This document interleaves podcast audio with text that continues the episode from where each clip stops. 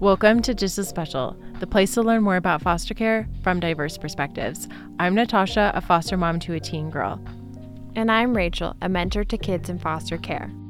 So, Rachel, thanks for joining me tonight at House of Pod. We don't always get to record in the studio in Denver, but it's great to have you here in the same city again as me. I know it's wild to actually record in the same room, too. Um, but yeah, I mean, I think today we kind of just want to talk about, you know, 2020, which is, you know, the year that you became a foster parent, um, just ha- the progression of that and the progression of the podcast, just as special, and like how that has changed views or opened our eyes. Yeah, it's definitely been a journey, and we've both, I think, done a lot of growing. So, yeah, and now that we're face to face, let's do it. Yeah, yeah. So, you know, you started this year doing respite care. How do you feel respite care prepared you to be a foster parent? Well, that's a great question. So, respite care, for anyone who might not know what it is, is when you do short term foster care to relieve um, foster parents. So, if a foster parent needs to go on vacation or something where they can't take the kid, you know, you can watch kids for up to a week at a time, but sometimes it'll just be a few days, sometimes even just for a night. Um, yeah, it's just a really great way to give foster parents a break because a lot of times kids can't just like spend the night at fa- another family member's house. You have to be certified for it. So, starting out with respite care, I'm really glad that's how we started out, especially since we didn't have any kids before becoming foster parents. So, doing respite care really kind of helped us see okay, what are going to be some of those day to day challenges we're going to have as foster parents with my partner and I, um, and really helped us open up some conversations that we wouldn't have known we needed to have. And it was really great to have those conversations in a really low stakes environment when it's not a kid that's living with us, you know, indefinitely, but, you know, we just know it's for a few days. Um, and it kind of, I think, also let us know a little more like what to expect, especially not having been parents before. But I feel like even if we had been parents before, you know, dealing or not, I shouldn't say dealing, but, um, you know, being around kids who have oftentimes a large amounts of trauma is going to look very different than like you know having one of our nieces or nephews over for a night um, so it kind of just gave us a gauge too of how that would be so how would you say that your relationship with your partner how did that change and what type of because i i imagine that you know parenting you hadn't seen your partner as a parent and mm-hmm. neither has your partner so mm-hmm. um did you ever find yourself in conflict of having different parent strategies? Yes, yes, absolutely. And I would say too, we both knew that this isn't something that we could have been equipped to do before we did it. So at that time, Ben and I, we had been married seven years. And I feel like we had really worked through a lot of our challenges and struggles as a couple, and we had a really solid foundation. So I feel like if we hadn't had that, it definitely would have broken us and we wouldn't have been able to do it. And I think that's something that's pretty common with a lot of couples to do foster parenting because it is a huge, huge stressor. You know, yeah. having kids is a big stress, but then having kids with trauma can sometimes you know, be a lot of really stressful and triggering. So having a solid foundation really helped. But absolutely, like, you know, you're so right that people have different parenting strategies. And um, when we first started foster parenting, we kind of had to give each other feedback. So sometimes he would be like, Hey, I think, you know, you're not prioritizing our relationship enough. And I would say the same to him because at the end of the day, we both believe it's best for the kids if we have a really strong relationship. Because if we are faltering or something, that's not going to be good because then we're not going to be able to come to the kids at a place of, you know, like a strong foundation.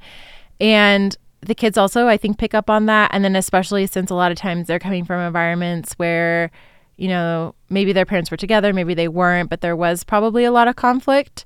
So we just feel like it's really important that those kids don't have to like re-see that conflict because that could really increase their stress levels right? Even if it's you know not ben and i thinking we're going to get divorced or something but maybe that's how they're interpreting it. So we will have conflicts in front of them. Just have disagreements and show them like hey people can have a disagreement and not raise their voices or you know, disagree, but that doesn't have to be the end of it. Um, but we're really choosy on what conversations we have in front of kids. So, You know, if it's something really serious, you know, then we won't do that. Um, but definitely we've had to I think also too, like you said, we hadn't seen each other be parents, right? Right. So he turned out to be way more nurturing than I would have expected. And I turned out to actually be less nurturing than I would have thought I would be. And we don't fall into the traditional gender roles, which was very interesting. Um, and we kind of knew that a little bit before going into being foster parents, but it was just like really clear then at that point. Um, so that's been really interesting to navigate and to just get comfortable. I think, like, speaking personally for myself, to be like, okay, you know, I realize I'm not as nurturing as maybe I thought I would be, um, or just in comparison to my partner, I'm not as nurturing as I thought I would be. Um, you know, how do I feel about that? Is there anything I want to prove on, or do I just, you know, own how I am? It's been really fascinating actually, because you get to know your partner in a new way. Yeah. So, as this is like a new, you know, challenge of a dynamic shift, Mm-hmm. are you guys still doing respite care or is your focus just solely now on foster care? Yeah, that's a great question. So we became certified at the beginning of 2020 and started doing respite pretty much as soon as we were certified.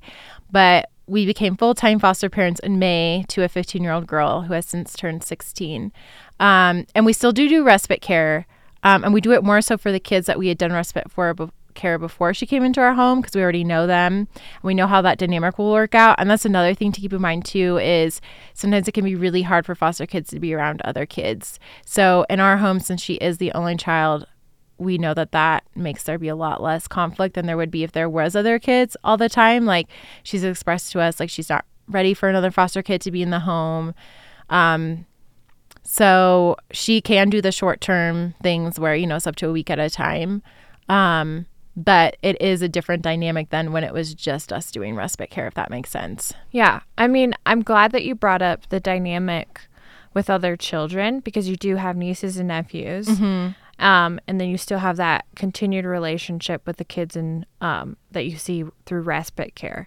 So, kind of talk to me about what that di- what that dynamic is like and how you guys built that dynamic. Yeah, that's a great question. So it's been interesting. It's been really interesting because I think um you know, stuff kind of has to shift a little bit, especially, you know, when you have kids with trauma. So we sat down actually um with our nieces and nephews who are around the same age as the kids that we do respite care for. And we had a conversation before we ever had a kid in the house. And we were like, it's really important to us, you know, that any kid who is here does feel respected and, you know, um, we can't tolerate any like making fun of them or anything. And, you know, our nieces and nephew are good kids, but just to make sure that we set a really clear boundary of what we wanted, we said we want everyone to feel welcome in our home and everyone to feel accepted and you know we just can't tolerate any like meanness or anything um but it is interesting because you know kids in foster care i think a lot of the time they don't feel like they really belong anywhere. So it's been really important to us to make sure that she knows that she still belongs moon the foster kid in our home. And when our nieces and nephews you know come around that um, she knows you know she's still definitely part of our family and you know definitely valued. Um, so we definitely like give her a heads up if other people are coming into our home and stuff like that. Um, Yeah, but kind of talk to me about has the relationship aspect with the kids with respite care has that changed now that you have a kid in foster care at your house? Yes, I would say so. Um, just because I think being a full time foster parent takes a lot more energy. So I had a lot more energy when it was just, you know, respite care and I knew it would just be a few days. And then also I have to balance out Moon's needs with their needs. And I assume that would be a little similar to how it would be um, if you already have your own biological kids. Um, and I think that's something that people don't think about a lot is that dynamic. And I've heard different things um, of how families kind of navigate that. And there's no right answer, right? It's different for every family.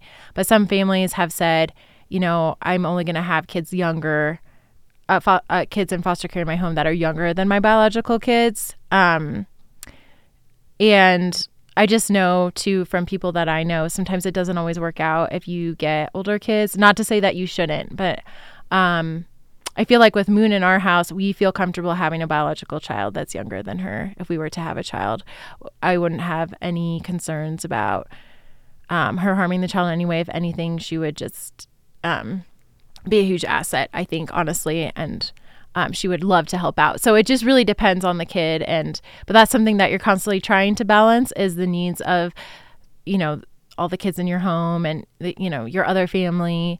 Um, and just, you know, your partner's needs as well, I would say too. Like my partner and I, we try to do a good job of noticing when the other person's getting burnt out mm-hmm. and then offering help. Um, cause this is something that we feel like in our home, really, we have to tag team. And I know, I don't know how single foster parents do it to be honest. I know i'd love sounds... to i'd love to interview one soon. Um, i've been trying to work on that. Um, but you know there's so many meetings and appointments and anything so we try to just break that up and support each other when we can. But i mean there'll be times where we both feel burnt out too and that's when we kind of ask our extended family to step in and they've been really supportive to be able to do that. But yeah it's just all about balancing everyone's needs. Um, and i've heard too sometimes i heard in like I read in one foster care book, it was like, um, you know, now is not your time. It's the time for the kid. You know, you can focus on yourself later. And I actually really disagree with that because if you're not making sure that you're solid and you have enough energy and reserve to, you know, be a good caretaker, be a good parent, then that's not a service to the kid at all. And I think that's why so many foster families burn out so quickly. Yeah. So in regards to talking about that, like what are some ways that you feel like you're able to implement in your life to make sure that you're not um, continually getting burnt out or when you are burnt out, like how do you kind of refresh? Mm-hmm. Yeah. So exercise has been really huge for me. So I exercise five to six days a week and I make that a priority. Yeah. Like I absolutely cannot budge on that. You know, I can be flexible on how or when I exercise, but it just has to be done. And I think that's a really great example to show the kids in the home too. You know, that it's important to exercise because a lot of times they're struggling with a lot of heavy mental challenges and exercise can be like a good way to alleviate that somewhat. Um so that's something my partner and I can also do together. We weight lift together four to five times a week. So sometimes it's time for us to be together too. So we've kind of like hit two birds with one stone per se. And then sometimes too we'll go on hikes or or runs with our foster kid too. So that really helps a lot. Um, another thing is time away from the home. So I know that like having a teen in care is easier for us to get some time away because she is allowed to spend up to eight hours a day alone. You know, that definitely doesn't happen every week even. But, you know, if I need to run an errand, it's really great. I can leave her. Younger kids, you can't do that. So we got lucky in that regard. And she's also allowed to spend the night at friends' houses or family members' houses. So sometimes my partner and I, Ben, we just need a night to ourselves. So luckily, you know, she can go spend the night at my mother in law's house or a friend's house. Um, so time away has been really big for us. Um, and then also, I would say uh, I just make my friendships still a huge priority because I realize they're so important to my mental health. So just knowing I have people I can talk to when I feel frustrated that can maybe give me a different perspective is really important. Um, because I would say too with foster care, sometimes foster parents have this idea that they need to make up for all the pain that was in a kid's life.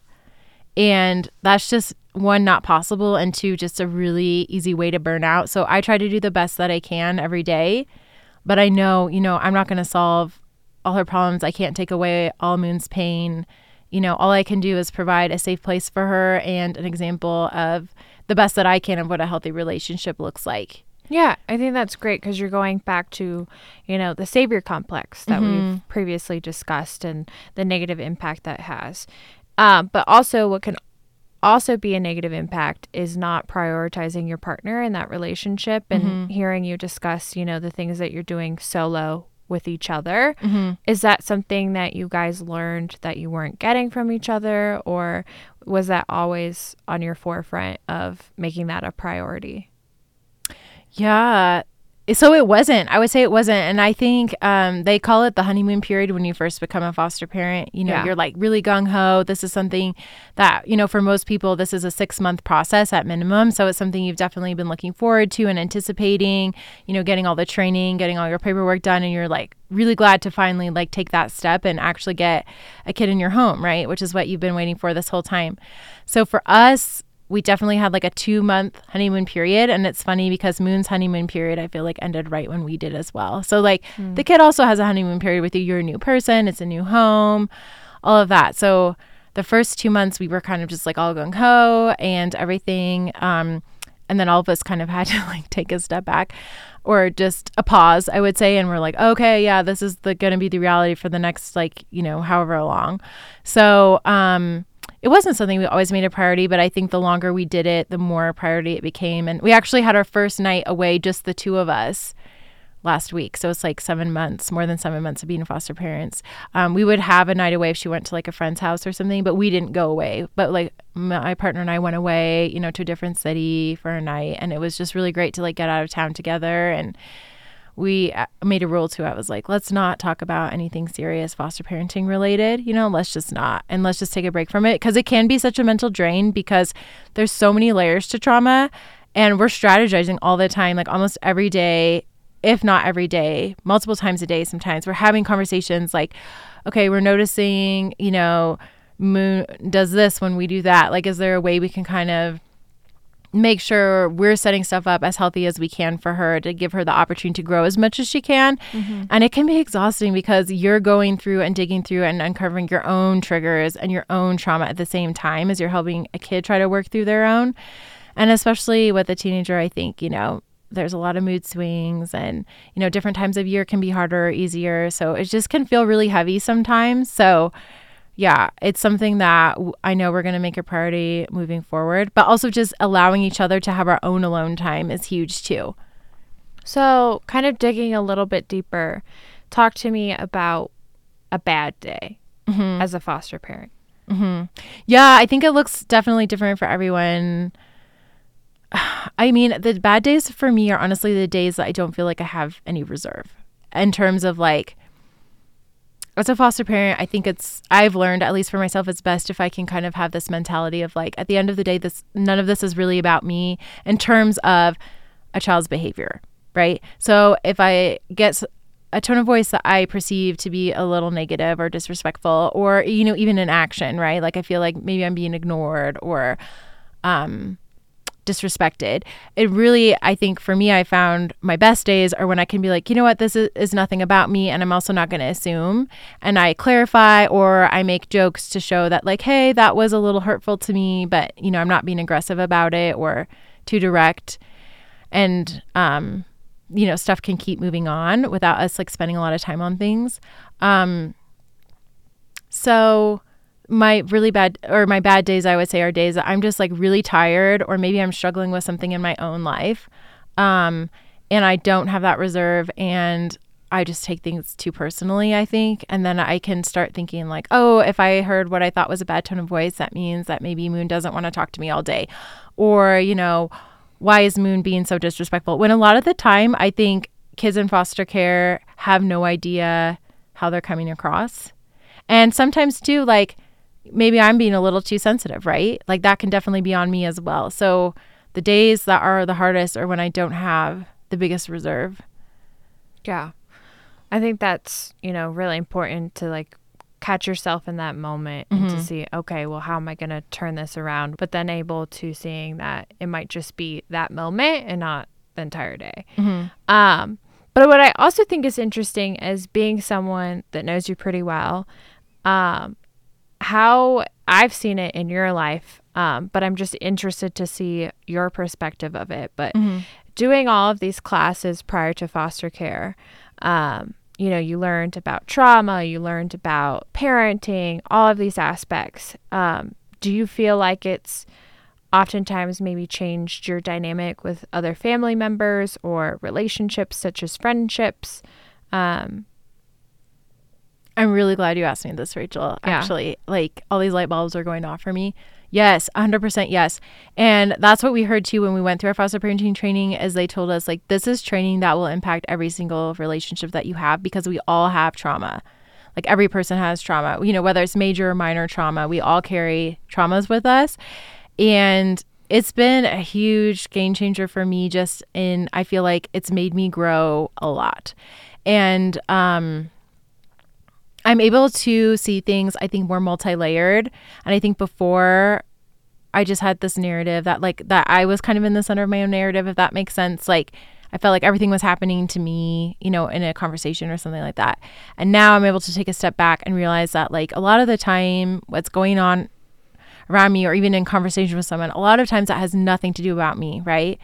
A lot of times, the interactions I'm having with kids in foster care in my home have more to do about the previous caretakers than they have to do about me, if that makes sense. And, you know, I'm just a step in their journey. And you know, they're looking through everything through the lens of like all the trauma that they've had and all the previous experiences they had. But the same with me too, right? Like I'm looking at them through the lens of just like my previous experiences, but then I've realized like how lacking that is on both sides and how clarification is just so important. And so in all my relationships now, I try to clarify, I think, a lot more than just assuming that what I'm interpreting is 100% correct. Even when I'm just like, I absolutely think this is what it has to be, right? Especially with teenagers. Like sometimes you're like, absolutely, that has to be, you know, a disrespectful tone of voice, you know? Mm-hmm. Like we all know what that sounds like, right? But a lot of times, like these kids, they don't mean that you know, and maybe that's just how they were talked to for years. They assume that's a normal way to get talked to you know, or maybe they were just startled or, you know, just not feeling well in general and just coming across in a way that they aren't even trying to. And that was a huge, huge shifter for me is not making so many assumptions. Yeah. So I think what you're saying is like before you thought relationships and your interactions were very black and white, but now it's more so shades of gray and you're asking for that clarification or you're clarifying yourself maybe too. Mm. And I feel like I've seen a lot more self reflection on just interactions. Because I think when you're talking to a friend, you're not focused on, well, how is that perceived by the other person? Mm-hmm. But when you're talking about Moon, sometimes, you know, you'll say to me, you'll be like, was this presented correctly? Should mm. I have mm. clarified? Um, and I think that's huge, right? Because it creates a bigger um, picture of how you're representing yourself or just clarifying it and the complex. Yeah it's very complex right? I like what you're saying because i wouldn't say it's so much like shades of gray but i'd say it's so multi-layered. Yeah. And that's right. And i think too a lot of times you know before i was a foster parent i didn't think so much of like how do i say this? Like it's I didn't realize how healing this would be for me and how growing this would be for me as a person, right? So it's like a lot of times we think, oh, these kids are going to come into our home, we're going to have a huge positive impact on their life. But really, what it is a lot of the time is you growing as a person to be able to even have a positive impact, right? Or even sometimes a neutral impact, I would argue. So, yeah, I like what you're saying about that self reflection piece because I feel like there's no way to do this well unless you're self reflecting a lot and unless you're really comfortable being like, that could have gone better. Let me think about how I can do it. And I will go to Moon sometimes and be like, you know, I'm sorry for what I did. This would have been a better approach, I think. Or how do how do you think would be, have been a better approach? Because you know, obviously that didn't go over well. How could I have done better in the future? And she'll sometimes say things too, like, "Oh, you know, that's hurtful when you told me that." And you know, a lot of times it's well, I'm never trying to be hurtful to her, right? But like sometimes I can be really blunt, and that's been really eye opening for me to be like, oh, okay, thank you for letting me know. I can see now how you would have felt bad about me saying that. You know, that wasn't my intention, but that's something I'm going to be working on. And I think that's really important when kids know that they can come to you and you're not going to blow up at them for them expressing a failure, a failure, maybe failure is not the right word, but you know, like something you could have done better a mistake that you made. Yeah. Yeah. So, you know, you've kind of started this journey, but you're kind of, you know, you're past the honeymoon stage. What is something that you wish you knew at the very beginning?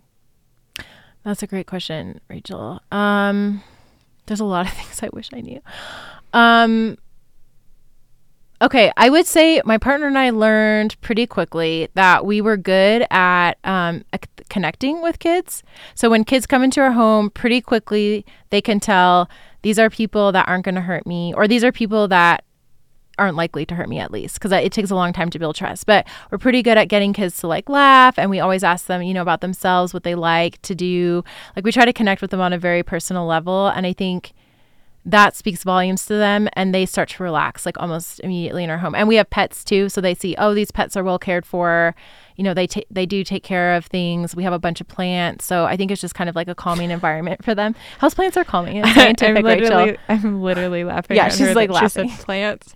Um, you do like your plants. I do. Little side comment. Um, people that have plants that are not doing so well on the verge of dying, um, Natasha will get those and nurse them back That's to true. life. That's true. And I would say just like get rid of them because it doesn't reflect well on the foster kid. Like looking around your home, like you know they're going to be like, oh, they don't care about their plants so much.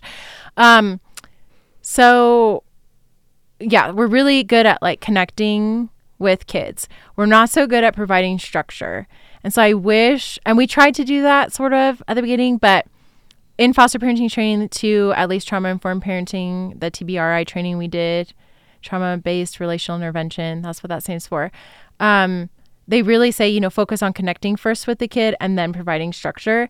So I think we kind of went overkill in interpreting that. And we were just like connection, connection, connection, connection.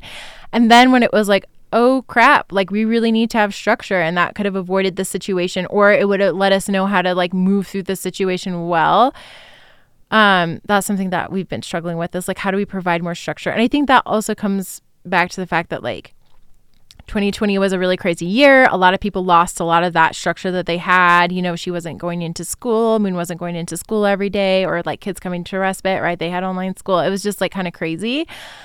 Um and you know when moon came into our home we all sat down and we made house rules all together but then we kind of like sort of like we kind of enforced them at the beginning and then some of it slid. So for example, like her TV time and all of this. And again, we made these rules not thinking, you know, COVID restrictions are going to last so long, but I wish we had kept up with that a lot more cuz then we came into other situations where it was like, oh, okay, now this has been going on for weeks, but how do we like reclaim that structure when we've kind of been ignoring it? Like that doesn't seem completely fair to her for us to turn do a 180 and be like, "All right, now we're going to do all the structure." So that's something we're trying to navigate right now. So if anyone has any tips on that, I would love to hear to hear that. Yeah. So when you talk about structure, are you talking about just like the day to day? Um, this is what she needs to do, needs to get done. Is it, or are you talking about at 8 p.m. you will be doing this? Yeah, that's a good question. So with teens, I think it's a little different, um, and especially too if they do have contact with one or more parents, like puts us in a really interesting position because we're not. We don't fully like my partner and I. We both agree that we don't fully feel like a full 100% parent, and I'm sure some people listening might be I don't know have a lot of thoughts on that, which I welcome. I welcome all of them, but like what I'm talking about too with structure is even just like eating dinner at the same time every night. Like we're really bad at that. Or um, you know, just letting her have no more like expectations we have for like you're gonna do your homework by this time or um you know, you can watch X amount of hours of TV a week and break that up how you want. Um so or, or like, you know, here's the range of the time we'd like you to go to bed or or like you to wake up. We've just been really bad at like making that consistent on a day-to-day basis or even just like if you do this then this will happen right like if you don't turn in your homework then like here's the consequence that we've all agreed on together we've been kind of bad at enforcing that so area of growth for 2021 is more structure Yeah. Yeah. I mean, as this podcast is, it's a progression, it's a journey. We're both learning how to be better um, supporters and advocates for these kids. I think that's huge. Um, I think it's a continual growth lesson. Um, so maybe structure is one of those for you. Um, but I, I mean, I think that too, you know, we really do have to focus on though, it really is a journey. Absolutely. And I, I have realized too that, you know, even if I did this for 20 years, I don't think I'd ever arrive, if that makes sense. Because each kid is so different. And also you're you change as a person too, right? Like my partner and I, we've definitely changed a lot from the beginning of 2020 to now, both because of becoming foster parents, but also like all the other stuff that went on in our lives.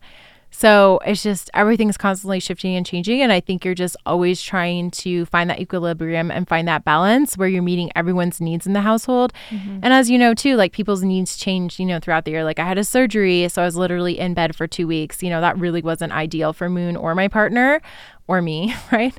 But you know my needs were different then and my i couldn't give as much to my partner or even to moon so just being aware of that i think is is really important. And like you said, it's just, you know, it's a journey. It's one step at a Right. time. We're never going to get there. Right, right. So, as this is a journey, um, what do you expect, or what do you think our listeners um, are going to be able to hear in the next upcoming episodes? And where do you feel like this podcast is going? Well, Rachel, I think at the very beginning, right, we really set that precedent in our trailer. We really wanted this to be a podcast from diverse perspectives. And I think that we've been able to do that. And I'm really proud of that. You know, we had Maddie, who um, grew up in the foster care system and actually became a social worker, share her story. Multiple people have told me they've cried listening to our episode. It's just really powerful. And then we also interviewed a multiracial Muslim family. Um, and their experiences raising kids, you know, with different ethnicities and cultural backgrounds in them. And then next up, we have um, a woman by the name of Kenesha E. Anthony. She is a firecracker. She's amazing. Um, she's done so much. She grew up in the foster care system as well and really fell through the cracks. And she actually wrote a memoir about her time in the foster care system, but also her time becoming a foster care professional and reading back through her case files as a foster care professional, as someone who's actually, you know, written all those reports. So she's able to really dig into her own files and just see time and time again how she fell through the cracks. And she's done a lot of advocacy work around foster care since then. And her book really lays a foundation, I think, of why things aren't working and what steps we can to take things forward in ways that I haven't heard other people in the foster care system really talk about. And I think that's because it comes directly from her personal experience on both sides of the game. And then we'll also be speaking with Patty, who is Maddie's mom from episode one. She's a licensed therapist and she walks us through her journey with Maddie and also bringing in the background of her work in the counseling um, area. And that was really powerful to see her perspective of their relationship. Yeah. I'm very excited for our listeners to hear those episodes. I think that they're very powerful. And I'm hoping to, like, you know, that we'll be able to bring stories of like single foster parents, same sex foster parents, um, more kids, right? Like actually interviewing kids in foster care, um, which there's a lot of like legal tape and stuff around that that we have to get through. But, or um, Rachel, I know too, like your work with um, moms in prison who have kids in foster care, like, you know, it's our goal too to be able to talk to them as well. So, yeah, there's a lot of exciting different ways we can approach this, and we definitely have a lot of pans in the fire to say of um, different things and perspectives that we want to bring you guys. No, absolutely. So, um, and as always, we're open to hearing comments or just any information that you guys that you have to share with us. Um, so feel free to reach out to us on social media, um, whether that's our Instagram page at Just as Special or our website at justasspecial.com. Yeah, and I think um, in this episode, it's really evident, right? I know I don't have all the answers to all the questions. You know, Rachel knows she doesn't have all the answers to all the questions too. So definitely, you know, feel free to give us your honest feedback about things and you know your expertise too, um, or your perspectives. We're really open to hearing those. Yeah, absolutely. We're excited for this journey and we're glad to have listeners just like you. Yep. All right. Don't forget to share. Just as special, and talk to you guys next time. Thank you. That's a wrap. That's a wrap.